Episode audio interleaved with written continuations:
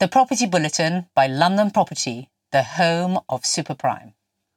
The UK is facing a looming mortgage crisis that is predicted to have far greater impact on homeowners than the recent energy bill crisis, according to warnings received by government ministers. While the skyrocketing costs of energy dominated the concerns of ministers in the past, new analysis indicates that the financial burden placed on middle earners by rising mortgage rates will far exceed the additional costs they faced with energy bills. The situation is expected to worsen due to the large number of fixed rate homeowner mortgage deals, totaling over 2.4 million, set to expire by the end of 2024. With average two year deals now surpassing 6%, many homeowners could see their interest rates triple in the coming months. The recent decision by the Bank of England to raise interest rates to 5% has brought them to their highest level since the 2008 financial crisis, adding to the financial strain faced by mortgage holders. Analysis conducted by the Public First consultancy for The Observer highlights that the impact of rising mortgage rates could be significantly greater for certain households than the surge in energy bills, this rise will particularly affect individuals under the age of 45, as their interest payments constitute a higher proportion of their mortgage. If mortgage rates were to triple, typical mortgage holders in this age group could face annual costs rising by over £4,000. Tory MPs are expressing despair and frustration over the mortgage crisis, with some accusing the government of underestimating its severity. Chancellor Jeremy Hunt has already held meetings with major mortgage lenders who have agreed to grant homeowners a 12 month grace period before initiating repossession proceedings. Nevertheless, MPs anticipate growing discontent among homeowners and criticise the government for being slow to respond to the gravity of the situation. Lucy Allan, the Telford MP who has been vocal about the mortgage crisis and is not seeking re election, expressed concern that the government mistakenly perceives mortgage holders as the comfortable middle classes. She argued that while some mortgage holders may possess substantial home equity and savings, many are young families who entered the housing market when interest rates were low. Continuously increasing interest rates, without a sufficient number of mortgage holders to mitigate the impact through discretionary spending, will not effectively reduce inflation. Instead, it will disproportionately affect a small group of people and destabilize the property market. According to an article in The Telegraph, the UK is predicted to experience the longest housing price downturn among Western countries as a result of a sudden increase in official interest rates that is impacting the mortgage market. Oxford Economics forecasts that property values in Britain will continue to decline until the second half of 2025, with prices expected to drop by 11% compared to their peak in 2022. In contrast, other Western countries such as the United States, France, Germany, and Italy are expected to see prices begin to rise again this year and throughout 2024. The gloomier outlook for interest rates is contributing to forecasts of a decline in the UK housing market. Previously, British house prices were expected to recover in early 2024, but with projected interest rates reaching 6% by the end of 2023, the situation has changed. The recent increase in the bank rate from 4.5% to 5%, following higher than expected inflation data, further exacerbates the issue. Rising inflation and wage increases are fueling predictions of higher interest rates, with pay having increased by 7.2% in the past year, providing consumers with more spending power. The impact of higher interest rates is reflected in both variable and fixed term mortgage rates, which have significantly increased. Experts suggest that the UK housing market will face a long term issue as a result. In comparison, the US is expected to see a smaller decline in house prices at 5%, as inflation has dropped more rapidly and currently stands at 4%. This allows interest rates to come down sooner in the US compared to the UK. The UK has the highest inflation rate among the G7 economies, and inflation is projected to remain above the Bank of England's 2% target for the next three years. The prolonged period of inflation is expected to reduce the amount of money households have available for property purchases, placing downward pressure on house prices for an extended period. Additionally, the delayed impact of higher rates on house prices is due to the prevalence of two and five year fixed mortgages in the UK, shielding homeowners from increased costs until their mortgage deals expire. Over a million households are yet to experience the full impact of mortgage rate increases, prolonging the housing market downturn. Other countries, such as the US, France, and Germany, have more favorable mortgage market conditions, with long fixed rate mortgages and cheaper fixed rate deals available. The length and severity of the housing market downturn in the UK can be attributed to the substantial increase in house prices during the pandemic, supported by low interest rates and a stamp duty holiday. Stagnant wages in the UK are also expected to have a negative impact on house prices, with poor income growth since 2008 contributing to a drag on house price growth. According to a report by Julius Baer Group Limited, Singapore has emerged as the world's most expensive city for luxury living. The city state, which climbed from fifth place last year, has taken the top spot for the first time, as it aims to establish itself as the leading global centre for the wealthy. Following Singapore, the next two cities on the list are also located in Asia Shanghai in China and Hong Kong, both renowned financial hubs. Singapore's early reopening of its borders during the pandemic has attracted a significant influx of high net worth individuals. The report highlights that the number of family offices in Singapore reached around 1,500 by 2022, marking a twofold increase compared to the previous year. However, the report also emphasizes that the city's high living standards and growing demands on local infrastructure contribute to its expensive lifestyle. While Asia has maintained its position as the most expensive region for luxury living for the fourth consecutive year, other cities in the top 10 list include London, New York, and Dubai. The study analyzed various factors such as residential property prices, luxury cars, business class flights, prestigious business schools, and other indicators of a luxurious lifestyle to compile the report. The survey focused on high net worth individuals with household assets of $1 million or more and was conducted between February and March of 2023. New York, the financial capital of the United States, climbed to fifth place this year, up from 11th place last year, attributed to a strengthening dollar and a post pandemic rebound. London, which held the second spot last year, slipped to fourth place this year. The report attributes this decline to the impact of Brexit and the resulting uncertainty, which has affected the UK's reputation. The report also notes that European cities in general have been dropping in the rankings. A notable addition to the top 10 list is Dubai, which has secured the seventh spot for the first time.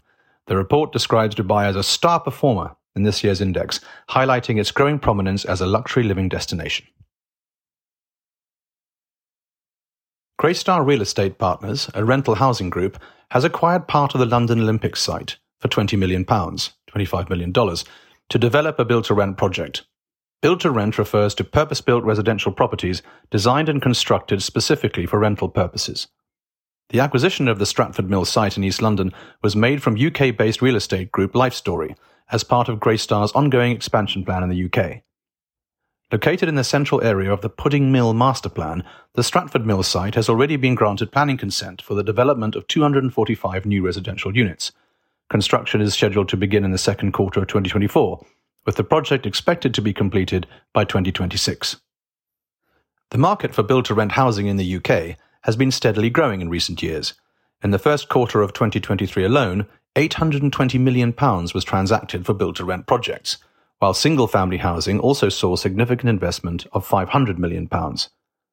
The UK government has been supportive of the build to rent market's growth, implementing various policies and initiatives, such as planning reforms and tax incentives to encourage the development of more rental properties. This expansion by Greystar follows its partnership with Airbnb, which involved listing over 100 buildings on the Airbnb platform. The company plans to add more properties to the platform in the future. The co living trend is booming in London as a response to the city's housing crisis, but opinions are divided on whether it represents the future of renting or merely an opportunistic cash grab. The co living sector has experienced significant growth, tripling since 2019, with London dominating the market currently offering 2,820 operational beds and another 9,000 in the pipeline, according to Savills. Co living is positioned as a more flexible and professional alternative to traditional renting, with all inclusive bills and rent costs. Tenants have their own private studios while enjoying access to shared facilities such as kitchens and living spaces. However, co living has its critics. While communal spaces and trendy amenities are provided, the living arrangements are often likened to dorms for adults the studios offered are typically smaller than the minimum space standards, and complaints have been raised about maintenance and rules. Some argue that co living addresses the housing crisis by offering a solution that is more affordable and socially engaging. Operators emphasize the competitive pricing compared to renting a standard studio apartment, with amenities like co working spaces and gym memberships included in the package. While co living offers flexibility and a social element, the unit sizes often resemble hotel rooms and fall short of national space standards for one person studios. Although newer co-living developments are improving in terms of the size and quality of accommodation, some local authorities remain sceptical. Approaches to co-living planning differ across councils, with concerns raised about room sizes, affordability, and the overall quality of the accommodations. Supporters argue that co-living provides more choice to those affected by the housing crisis, particularly individuals who earn too much for social housing but struggle to enter the property market. However, critics including Jonny Anstead, co-founder of developer Town, caution that relaxing room size regulations should not compromise residents' quality of life. Currently, the co-living sector has not done enough to demonstrate that it can meet these standards, according to Anstead. In conclusion, the co-living boom in London represents both a potential solution to the housing crisis and an opportunity for developers to capitalize on the demand for affordable and socially engaging living arrangements. The future of co-living as the dominant model for renting remains uncertain, as concerns about space standards and residents' quality of life persist. Investors have injected £2 billion into repurposing unwanted London offices as the rise of remote work reshapes the market. Since the beginning of last year, they have acquired £1.3 billion worth of central London offices with plans for conversion into new uses, while an additional £700 million worth of deals are currently in progress. These investments cover 2.2 million square feet, constituting nearly 10% of new investments, as the real estate sector adapts to the evolving landscape of hybrid work. According to CBRE, the real estate advisor, the level of investment in converting secondary offices to alternative uses is quite unprecedented. While commercial real estate investment has slowed since last autumn, some investors are still banking on projects that involve transforming offices into student accommodation, hotels, and laboratories. In some cases, alternative use investors and developers have outbid traditional office investors by 10 to 20%. Certain properties, such as the Nobel House on Millbank near the Houses of Parliament, are slated for conversion into hotels and serviced apartments. Demand for labs, hotels, and student housing has been bolstered by the lack of research space and the recovery of international students and visitors following the pandemic.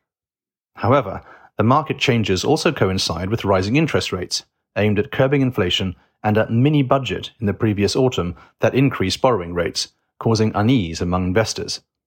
While prime offices still command high rents, the demand for older and less desirable properties has declined as companies reduce their space requirements. Nevertheless, converting some surplus office buildings in the UK may prove challenging due to physical design limitations, planning regulations, and the significant investment needed, potentially leading them to become stranded assets. Outdated offices often require substantial financial resources for upgrades to make them appealing to tenants or suitable for new purposes, undermining their attractiveness as investments.